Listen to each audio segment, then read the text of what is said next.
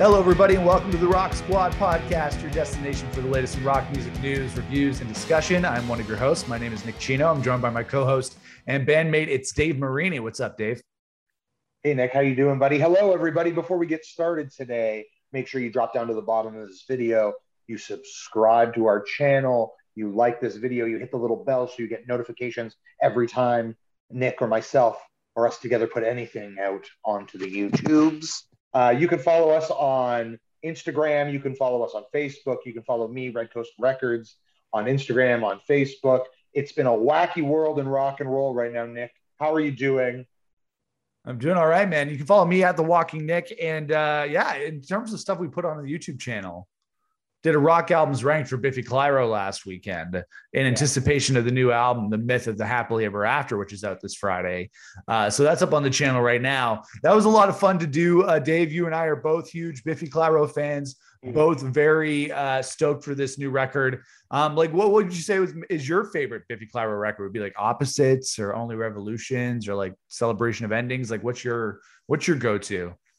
The last three records, I think, are in the books are the same for me. Yeah.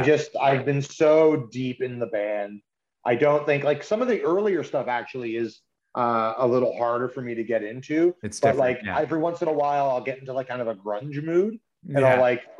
I'll throw it in, and for whatever reason, it fills in that gap for me. But the last three records have been amazing since they started working with Garth too, like from that phase on. Yeah. All amazing. Love the band. Can't wait to hear the whole thing. I love everything they're doing. Yeah, man. I love it. I love Biffy. Definitely an underrated band throughout the world. The Brits and Europe know what's up. So, you know, they're right up there for me with Muse as for like best live band right now. Yeah, totally. Definitely my favorite rock band on the planet. What I think they are the best rock band on the planet. The thing is that, you know, they do have those earlier records that are a little bit more math rock, a little bit more screamo. And I've gotten into those records over time. But I was saying in my rock albums ranked that when those albums came out in the early 2000s, I definitely wasn't into that kind of music. I've come to kind of grow into it, but I guess both of us would be considered more new school Biffy fans, even though we've both been fans of the band for like a good decade now, and we've seen them live multiple times.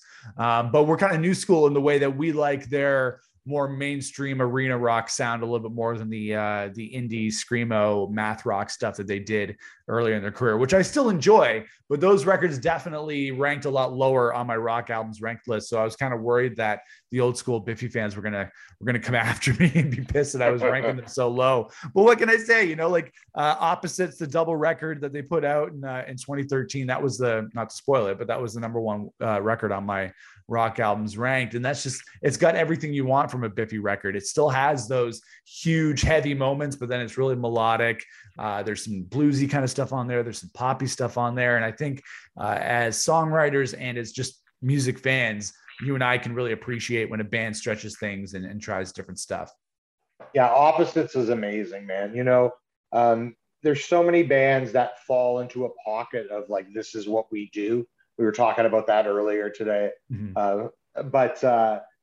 Yeah, like sometimes you can't get out of being that band, like AC/DC or something. And like, I love AC/DC, and there are some other bands that we won't mention, but when you do something so well that that's all you can do, right? It's a blessing and a curse. You know what I mean? There's like there's an expectation, but there's no branching out. Like it's, you know what they want. You're like kind of pigeonholed. And as an artist, as a creative, being pigeonholed is the worst possible situation to be in. So, yeah, for sure. you can have kind of a signature sound, which is fine. And a lot of bands explore those signature sound in their singles, but you definitely want to pick up a record and be able to explore different sides of a band. So yeah, when you put on an AC/DC record, as great as it is, and as much as we love that kind of rock, or that hard-hitting four-on-the-floor rock with those huge riffs, it is nice to change things up from time to time on a record. It is a delicate balance for any musician and for any band, but Biffy do it really, really well. And really looking forward to the new record. We're going to talk a little bit more about them coming up, about them and one of our other favorite bands, Don Broco putting out new records this Friday, so we'll talk about that in just a little bit. But first, let's get into our opening act topics on this week's Rock Squad podcast, which are some hot news items in the world of rock music news are on fire. The first opening act topic is that Jack White has released a new solo single called Taking Me Back. This is his first solo song since 2018. He played all the instruments on this song, and it's a pretty cool track. I'm not really into Jack White very much myself, but this one has a little bit of a hard-hitting feel to it. It's going to feature the new Call of Duty Vanguard video game. It got some, some punchy drums. It's got some signature fuzzed-out Jack White guitar. What do you think of this track, Dave? And what do you think about Jack White in general? Are you a fan? Well, first about the track. Oh, the thumbs down. Ooh, savage. Listen, Dave. I was never a White Stripes fan. Me neither. I just couldn't get into the White Stripes. I'm sorry. But I did have a moment in time where I was digging a lot of his solo work. Yeah. And I didn't mind a lot of the solo singles they were putting out. But this song to me, I don't know.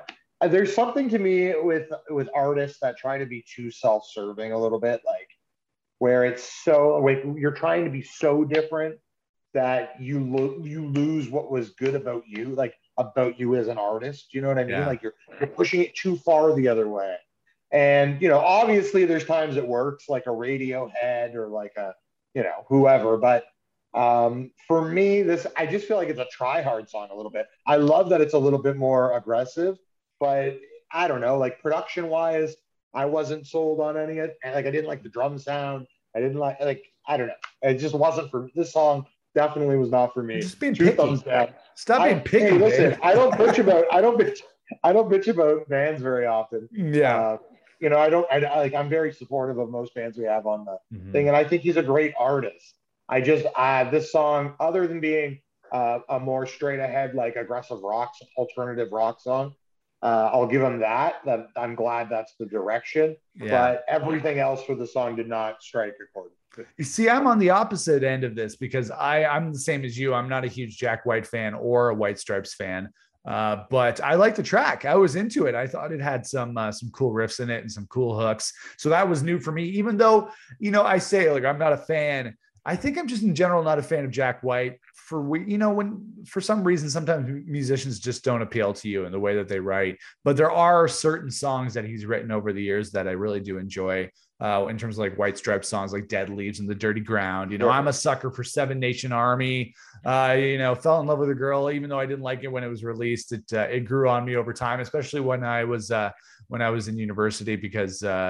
My buddy Ryan would listen to that kind of stuff, and then I would listen to it as a result. But it is what it is. As far as Jack White stuff goes, it's not too bad. I personally, if you're gonna listen to some Jack White, and you want to check out some Jack White, I would suggest like the Raconteurs. I love Raconteurs. I like the Raconteurs. That's a project that I enjoy.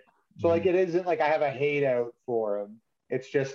Certain projects he's been involved with don't do it for me. Yeah.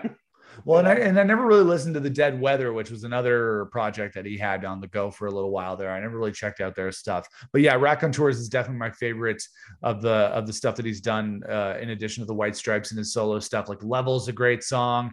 Many Shades of Black's a good song, although that is not that's not a Jack White song. That's one of the other members of Raconteurs wrote that one, but I do enjoy some Jack White stuff. I don't know what it is about his general presentation and his music. It just doesn't appeal to me in the way that it should. But that's okay. You can't win them all, right? Like you can't like everybody. And hey, you know what though? This isn't the first conversation I've had with somebody that feels that way about him. So if you're listening to this and you feel don't hate way, us, please. What's your favorite Jack White project? See, we're saying that the Raconteurs is more our cup of tea. Yeah. What's your project that he's worked on? What's your Jack White's project of pleasure? Yeah, leave a message. Send us a message. No, nothing nasty. Let's be good. Let's be nice. Let's be nice. Just let us know in the comments what you think of Jack White. We're being nice. And so should you. Let's get to our next opening act topic on this week's Rock Squad podcast, and that is Tom Morello.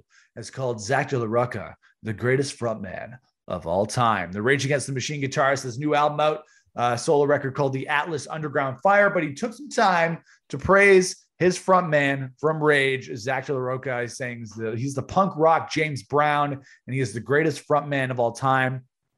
Tom Morello also praised the late Chris Cornell for his abilities as a singer and songwriter. That's a toss-up, you know. He's had some good projects, some good frontmen that he's worked with over the years.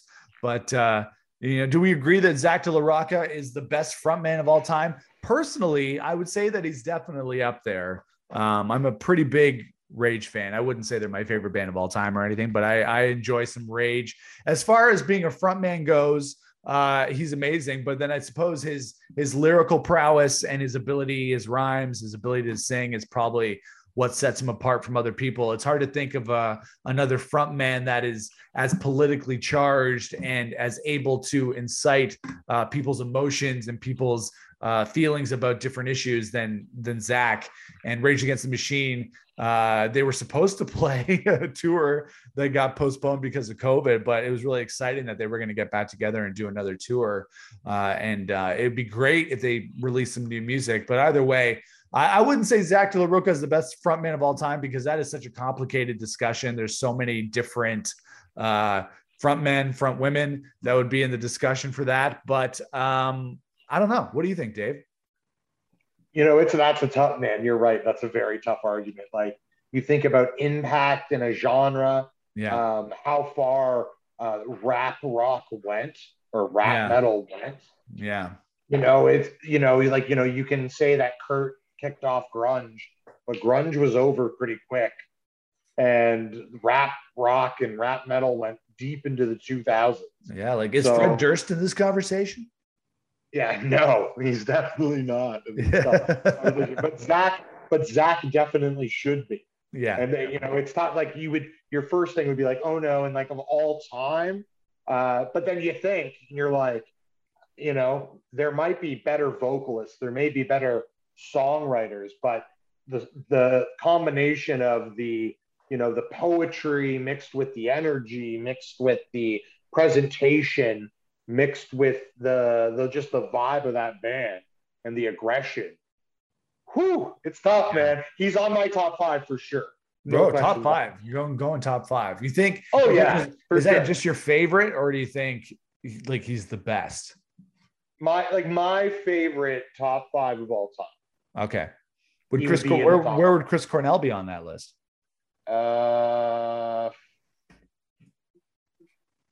Five.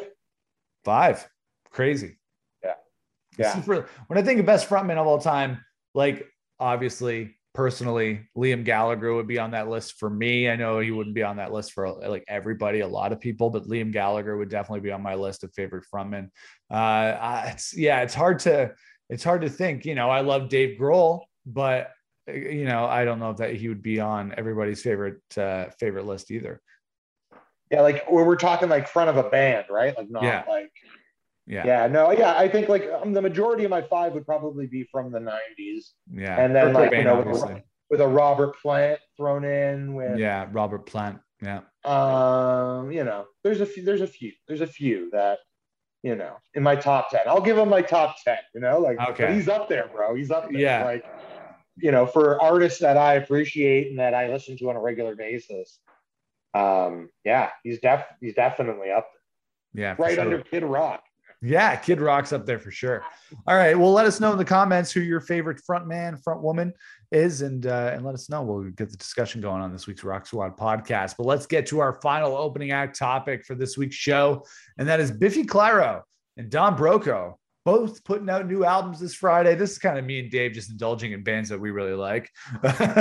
But there's some new releases this week. Don Broco putting out their new album, Amazing Things, which is their 4th studio record. And Biffy Clyro putting out their 9th studio album called The Myth of the Happily Ever After.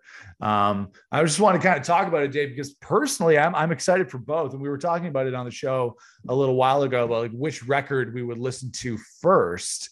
And the thing is, I was thinking that I might listen to the Biffy one first, because I've heard less of the Biffy Clyro record than I've heard of the Don Broco record. Like, we've heard 5 tracks so far from Don Broco. We've only heard 2 from Biffy. So I don't know. It's going to be a tough call. I'm going to definitely be listening to both of them very early on Friday morning so we can get some rock album reviews up on the channel. It's exciting because we love some UK rock. These are two of our favorite UK rock bands. We've seen them live in Toronto and like kind of small venues. They play huge venues over in the UK. We see them in smaller venues over here. Don Broco put out another awesome video the other day for their new song called Endorphins, which is them having a little riff on the Mighty Morphin Power Rangers, which is something that Dave and I can both appreciate because we were both of the age group that was watching that when it was originally on TV. So I think I'm excited. I'm very excited for both, but I'll probably toss on Biffy first and give it a solid listen first. Yeah, man, I think I'm going to do the same thing. I'm going to give the Biffy right through. And then I'm already so into the new Don Broco record. Yeah. That, you know, I find it, I will be very surprised if it's 4 or 5, you know, okay songs. Because the first 5 have been so strong. Yeah. You know, their whole campaign has just been feeding us like our age group, our demographic so well. Yeah. They put out a single called Gun Shield, and they all turn into professional wrestlers. Yeah. This one for Endorphins, they turn into the Mighty Morphin Power Rangers. It's, you know, it's our two worlds coming together in one band. It's pretty hilarious. So I can't wait for both. I definitely know less about what's going on with the Biffy side of things, but I did like the last record too. So, and I don't know. It's a win-win on a Friday for Dave and Nick. That's what's happening. No, totally. Yeah. It's amazing that these two records are coming out on the same days. We were talking earlier in the week about Don Broco. They had to delay the physical release of the new record. It's coming out digitally on Friday, but then because of production issues and delays with like making records, they had to delay the physical release until sometime in the new year, or January, end of January, I think. That's kind of disappointing because, as you were saying, they had this giant release plan that they've been rolling out over the last 6 months since whenever the first single came out. And they obviously are very deliberate about, you know, releasing new songs on the way to a new record. They're very conscious about putting out great videos, as you were saying, but there seems to just be a major problem right now with manufacturing of records, and labels and pressing plants can't get them together, and they can't meet bands' release dates. And it just seems like the manufacturing side of the music industry can't keep up with the marketing side of the industry. And I work in that kind of field. And so I see the struggles that bands and artists and labels are going through to get their music out there. We put out music. It's been a while since we put out a physical product, but as musicians ourselves, we like to, in the same way we take a cue from these bigger bands and these bigger acts of how they market their music, and we look at it the same way. And we love it when bands roll out music in a very deliberate way in advance of a record. So yeah, it's kind of disappointing that they couldn't get the physical stuff together, but still cool that we can hear it digitally on Friday. Yeah. Super heartbreaking. They put out a very like somber, I know, video message. Right? They're all just like, you know, staring down their record label pretty much like, you fucked us over. But it's one of those things like right now, for whatever reason, the way music's coming out and what is in demand, like vinyl's in demand and all these things. Yeah. No one can keep up with stuff. Supply chain's been messed up for COVID too. So, you know, it's, people are running into these issues all over the place if they're looking to print stuff, you know. Unfortunately, they also had a misprint on some CDs. Yeah. So literally release day, there's no physical product to be sold, which is going to affect their chart position, which will probably affect, you know, the back end of their contracts with whoever they're getting put out by right now. So it's a shit show. It's, you know, who's going to take the blame? I know you know this better than most in your line of work. Like that shit can go sideways on release day. Yeah, 100%. And I don't know what the solution is. Obviously, having more production facilities and everything would help clear out the backlog. But I also think that the music industry has gotten a little bit too big for its britches in a way, because it's getting bigger in the way that they're marketing vinyl, especially saying that every release now has a super deluxe edition on this colored vinyl and this colored vinyl and this colored vinyl and every different edition. So they can't keep up with their own marketing push. So they release all these different records and they release all these different versions, but then they're unable to get it together on time. And that's the problem. And so there's all these backlogs and delays, and it's not just in music, it's in other forms of media and other products as well. I don't know if it's necessarily just because of COVID. Obviously COVID has taken a big bite of all industries, but it's just this general problem. And it sucks because as music fans, we want to support the music. We want to be able to buy the music when and wherever we want to. But sometimes it gets very difficult. It gets really difficult to support things. And in the example of Don Broco, their record, that is such a huge part of, like you're saying, getting into the charts and a huge part of putting out an album that it sucks that they weren't able to, or it's not their fault, but it sucks that their people weren't able to get it together. But when it does come out in January, I'll buy the vinyl and the CD. And it's still cool that they were looking out for their fans, because we still get to hear the album on Friday. They could have delayed it. They said in their video and on their post that they could have delayed it until January, but that would have been very disappointing. And I don't think that would have made anybody happy. So it's good that they're going to still be releasing it on Friday. Yeah. It's, you kind of got to go with the waves on this one. You can't really fight it. It is disappointing that the production can't keep up with what's going on. Yeah. And, like it seems to be, you get, the Spotify argument with, okay, we'll sell other music and, don't rely on streams, but when you can't even sell physical copies, like what's going on here? Like what kind of system is this that, so I don't know. Yeah, man, it's really disappointing. I feel like, as an artist who puts out things, I totally know that feeling of like the moment, like the rug getting pulled out from underneath your feet right at the wrong time, So, yeah. And you're expecting these people, these musicians and artists to keep things going, and things cost money to keep going, and, tours get booked on chart positions and things of that nature. So it's tough. It's tough when you put all that money and all that effort and all that energy, and you're on the hook for, a lot of money. Yeah. And things start falling apart, and it's not because you're not doing your job. You're still making the content, you're still making the videos, you're still pumping it out to fans, writing the songs, recording the songs, playing the shows. Oh, it hurts, man. It's a gut punch. Yeah, totally. Well, we'll have to support them and, stream the album as much as we can, and I'll buy it on iTunes and put it on my iPod and everything. And it'll be just fine. Hopefully they'll be able to get a high chart position, and excited for Biffy, but now who comes out on top? Both the records come out on the same day. This guy, Dave, comes out on top, gets some new tunes. That's it. Biffy must want a #1 record too, right?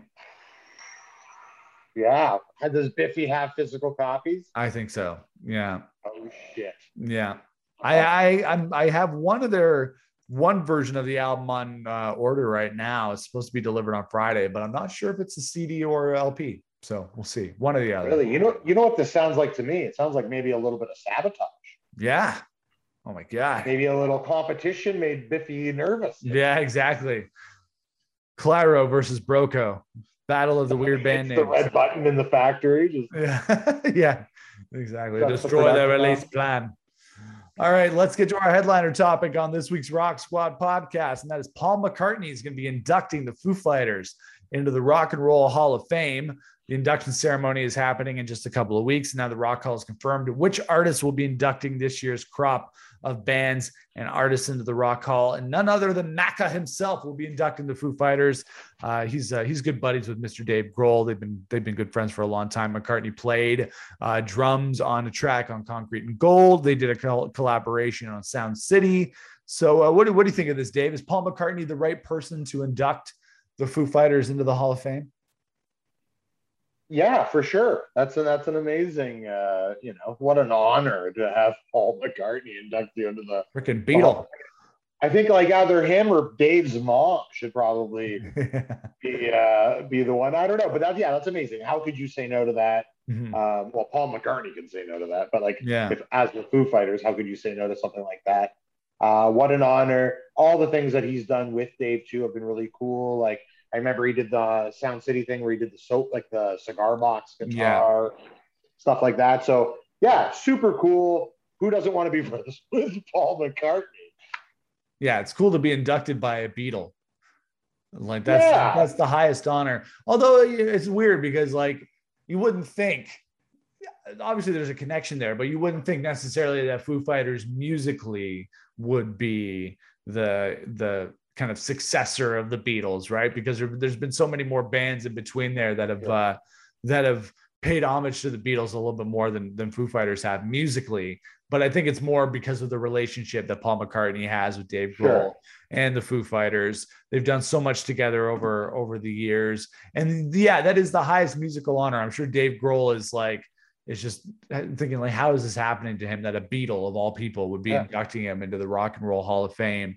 And I know with the Rock and Roll Hall of Fame every year, it's always controversial because there's always that argument, well, you know, how can you induct the Foo Fighters, who've only been a band for 26 years, before you induct this band and this band and this artist who have been around for 40 years or 50 years. And that's always the argument every year for the Rock and Roll Hall of Fame. But I, as a big Foo Fighters fan, I'm down with them getting inducted into the Rock and Roll Hall of Fame. Like, I totally think that's cool. And having Paul McCartney there will be cool. And you can probably end up watching the broadcast on HBO or something. So, bring it on. It should be cool. Yeah, well, it comes down to this. Like, if you're a fan of rock and you don't think that the Foo Fighters at one point are going to get in to the Rock and Roll Hall of Fame over the last 25 years of what they've done, you're living under a rock. Like, that's pretty much what it comes down to. Like, if it wasn't now, it would be 10 years from now. So it's one of those things. Like, yeah, there's always going to be a bunch of people that probably deserve to be in there. And I think they try to do, you know, they try to throw in a few, like, you know, remember, like, don't forget this person kind of entries every couple of years too, so they can get around it. So they're like, no, they're in now, they're in. Yeah. Stop bugging us about it. But you know, there's, like, you know, infamously, like, Rush wasn't in forever, you know, and like Neil Young. I don't know if Neil Young's in yet. There's like all these, like, these Canadian guys that didn't, like, really, you know, Deep Purple for a long time didn't get in, you know? So there's like, I don't know if AC/DC's in. Like, are they? I don't know. Like, there's a bunch of bands that are, you know, that should be in there that are never in there. But yeah, it's awesome. Foo Fighters, like, Dave Grohl talks openly about, like, learning to play Beatles songs on his floor. Who's not in? AC/DC was inducted in 2003. 2003. You know what I mean? Like, that's not that long ago. Yeah. But yeah, so let's see. Bands not in the Rock and Roll Hall. There's a website, not in the Hall of Fame. Let's see who it is. Let's take a look. Oasis. I was going to say that. Oasis isn't in there yet. Pearl Jam's probably not in there, are they? No, they're in there. Judas Priest. I'm just kind of picking names. Iron Maiden, New Order, Pixies. Coltrane's not in there, which he totally should be. The Monkees aren't in there. Wu-Tang Clan's not in there. It goes on and on. You know, there's all sorts of bands that aren't in there yet. Well, I feel like they're kind of getting to it now. Motorhead's not in there. Soundgarden is not in there. Bad Company's not in there. Like, let's be fucking honest. It's no Rock and Roll Hall of Fame without Lemmy. Yeah. Like, no, 100%. There's just certain acts that need to be in there, right? In order, otherwise it's just totally illegitimate, and nobody takes it seriously. The Guess Who's not in there. It's not in there. The Guess Who? Like, how? Like, are you kidding? Like, come on. In Excess isn't in there. That's crazy. Boston's not in there. It's more than a feeling, buddy. Joe Cocker. Oh, Motley Crue. I'm speechless with the Joe Cocker. Give me a break. It just gets worse and worse, Dave. It just gets worse. I don't know. But that's just a snapshot. Blue Oyster Cult, Pantera, George Michael, Blink-182. None of them. Not in the Hall of Fame. But that's okay. There's only so much room. There's only so many artists. It's still cool. I do believe the Foo Fighters are totally deserving to be in the Rock and Roll Hall of Fame, because really though, they are the biggest band in the world, right?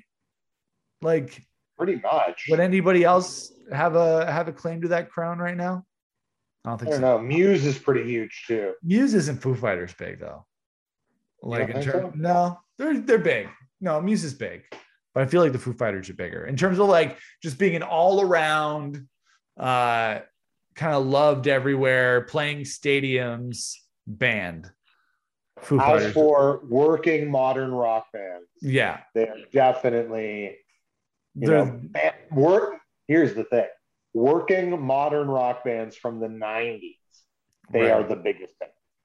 Yeah, like AC/DC would still probably be up there, and I'm talking rock bands, not rock bands. Obviously, there's other genres of music where the artists are very big and much bigger than these other ones. But yeah, in terms of rock, Foo Fighters, AC/DC, is anybody getting any bigger than that nowadays? I don't think so.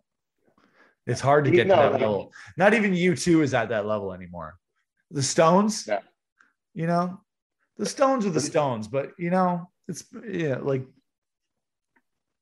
been a long time. Stale. It's stale. Stale. The Stones. Well, let's not be rude. They lost Charlie, so we gotta be nice. You know what happens when a band loses its backbone? What?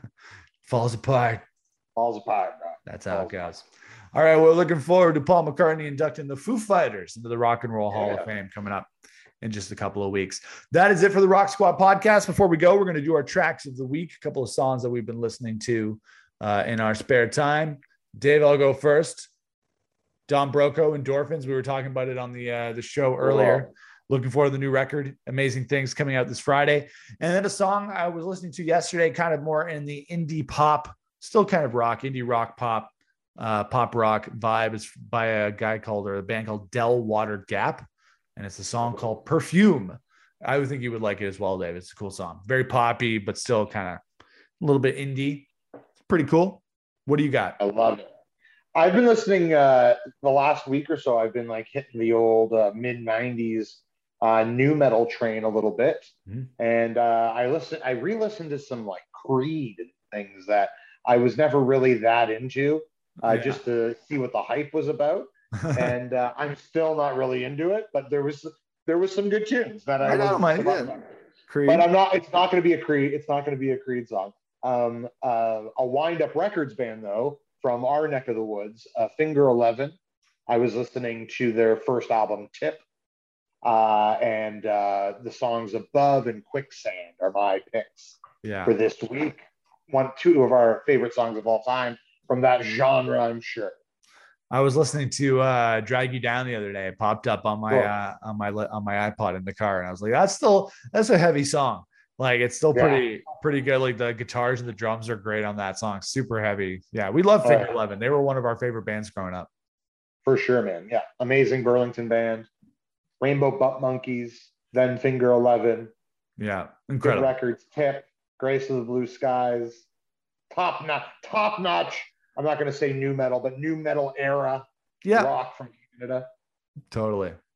Right on. That's it for the show this week. You can follow me at The Walking Nick. Where can the folks follow you, Dave?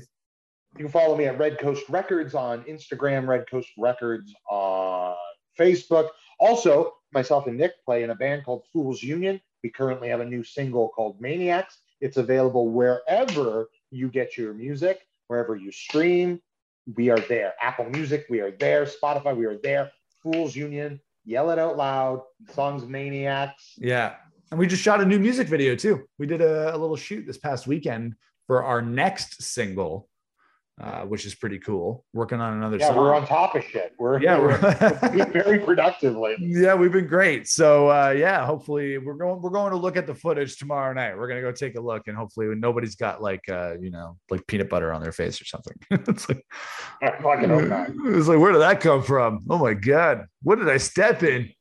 Yeah. All right, cool. That's it for this week's show. Until then, rock on, Dave. Rock on, Nick.